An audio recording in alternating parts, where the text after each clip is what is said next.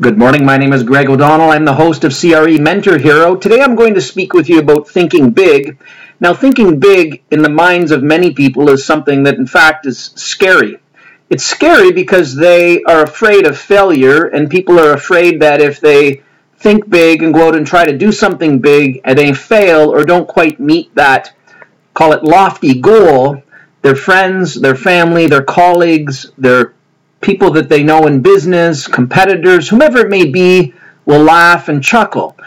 The fact of the matter is that if you're not thinking big or thinking much, much bigger than what it is you think today, because thinking big is all in the eye of the beholder, it's not something that an individual can claim another is not thinking big enough when in fact they may not be doing enough themselves. The fact of the matter is, thinking big is all about what it is that you think you want to do that's way out there and beyond what it is you've normally done in the past.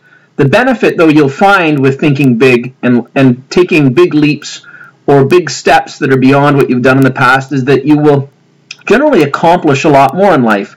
And those of you that are in the commercial real estate brokerage business today or that are in the residential real estate business or some other career, at given points in time in your life, have accomplished let's call it outsized returns relative to your maybe present day performance. If you think back, you'll probably find out that you decided to do something that had a very high probability of failure that was much bigger than what you'd done in the past and in fact worked out just fine. The one off type scenarios like that are not often followed through on on a multiple basis because people think of them as a lucky win or something that just happened to work out well. It's kind of like playing golf or trying to shoot a puck into the net from a long distance out or whatever it may be, a, a long shot on a, a basketball court. It's that scenario whereby you figure you were just lucky. What you'll start to find, though, when you start to think big and start doing things on a recurring basis, is that you will then get into the habit of lots of success, lots of medium-sized wins and lots lots of big wins. I'm trying to keep this on a very simple basis so that it doesn't scare anybody away. You really simply have to sit down and think about the things that you really want to do and start trying to do them. So if you're a commercial real estate broker and you think that you should be selling $25 million buildings, then you need to start talking with people that own $25 million buildings.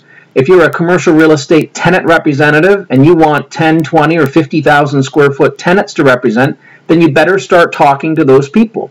If you're a commercial real estate broker that is trying to recruit people to their office, you better start talking with a lot more people. And a lot more could be 500 people per month so that you can recruit one. Whatever it may be, whatever business you're in, if you have lofty goals or goals that are big, or you set goals that are big, or just set actions that are big, let's not even call them goals, you will find that it becomes a habit, and more often than not, you will start to advance yourself at a much faster rate.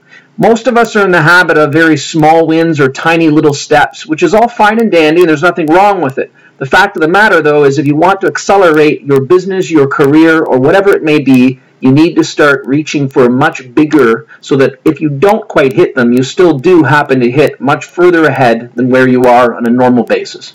My name is Greg O'Donnell. I am the host of CRE Mentor Hero. We bring you one big tip, big idea each and every day.